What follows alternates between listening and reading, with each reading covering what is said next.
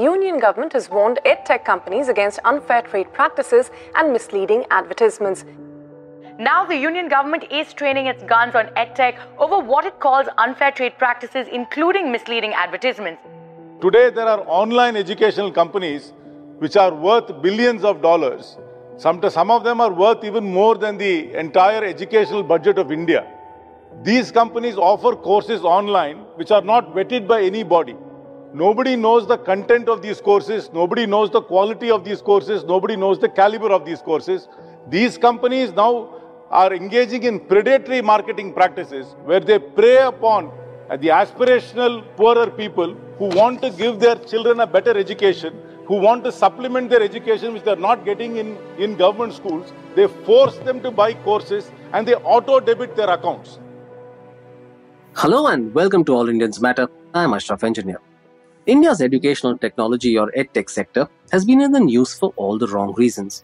When it exploded onto the scene in the wake of the COVID 19 pandemic and subsequent lockdowns, it was hailed as a sunrise sector, the shining star of India's red hot startup economy. But the boat has been rocked with the return of offline classes and a torrent of complaints about service quality, misleading marketing, lack of transparency, and outright cheating. To top it all, the sector has been laying off staff by the thousands. What's wrong with Indian EdTech and how can it be set right? All Indians matter. How often have you heard of or seen on social media stories about young people signing up for online courses offered by edtech firms, then realizing they've been had? Missing teachers, substandard course quality, and hazy deliverables are only some of the complaints. Many also say they have been deprived of refunds despite being promised them or the service contract clearly stating that they're entitled to them. It's no surprise then that there is a strong demand for greater regulation of the edtech industry. So far, there has been little by way of regulation, with edtech companies free to offer any courses they like, do what they wish with consumer data, and market their products as they see fit. The government responded by issuing an advisory asking citizens to be cautious before signing up for online courses. Under pressure, edtech companies came together to form a self regulatory body, the Indian EdTech Consortium or IEC. Government officials ticked off edtech firms and the IEC for not conforming to market guidelines and threatened stringent regulations if unfair trade practices continued. The matter got the attention of lawmakers too. Karti Chidambaram, an MP, was vocal about the problems with edtech. He pointed out that children's future was at stake and therefore government monitoring of the industry was needed. He wondered how self regulation can be allowed when it seemed that profit rather than quality education was the objective. Chidambaram pointed out that traditional schools and colleges have to seek various permissions before beginning operations, but edtech firms simply have to flip a switch to get started. The IEC, on its part, identified sales practices, content quality, and teacher effectiveness as the key problems. However, there may be a larger issue in play. A Human Rights Watch report last year claimed that several edtech apps put children's privacy at risk by capturing their data. There were concerns that the apps were tracking student behavior as well as their parents' financial and personal data. Angry users haven't held back, voicing their complaints on social media. Many parents have claimed that edtech salespersons know their personal details and reveal them while making their pitch. From media reports, edtech was the third most funded sector in 2021 in India after e commerce and fintech. While it seemed like a golden run then, the businesses came under pressure as brick and mortar schools and other institutions reopened.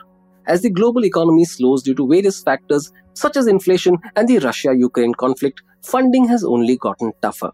This has necessitated cost cutting measures in the form of layoffs, and these have been effected in the thousands across the country. What's more, the financials of EdTech services have raised an alarm. It started off as a funding avalanche, and skyrocketing valuations and the potential for return on investment was exciting. From being providers of supplemental education, EdTech companies began to be seen as primary educational platforms, but that proved to be an overestimation. The news of funding has been replaced by a sea of balance sheets awash in red ink. What we are seeing now is mounting disillusionment and eroding customer interest. This had an effect on business, and soon edtech firms went on a sacking spree. This sequence of events shows, of course, the limitations of online education and it draws attention also to the state of formal education in India. It underscores the futility of funding frenzies chasing the flavor of the month. How many billions of dollars have the edtech firms burnt through? And how many livelihoods have they wiped out through layoffs? Meanwhile, the industry's litany of problems continues. Many employees have complained of hard charging and abusive bosses, a toxic work culture that saps many mentally and insane hours. The edtech industry may claim that in the balance, it has delivered more benefits than harm by changing the learning ecosystem. And validation has come in the form of many reputed institutions such as the IITs signing up for collaborations. But so long as profit remains the primary motive, very few would be convinced. Sure, a course correction may be underway, but the first priority for edtech companies must be to rebuild trust.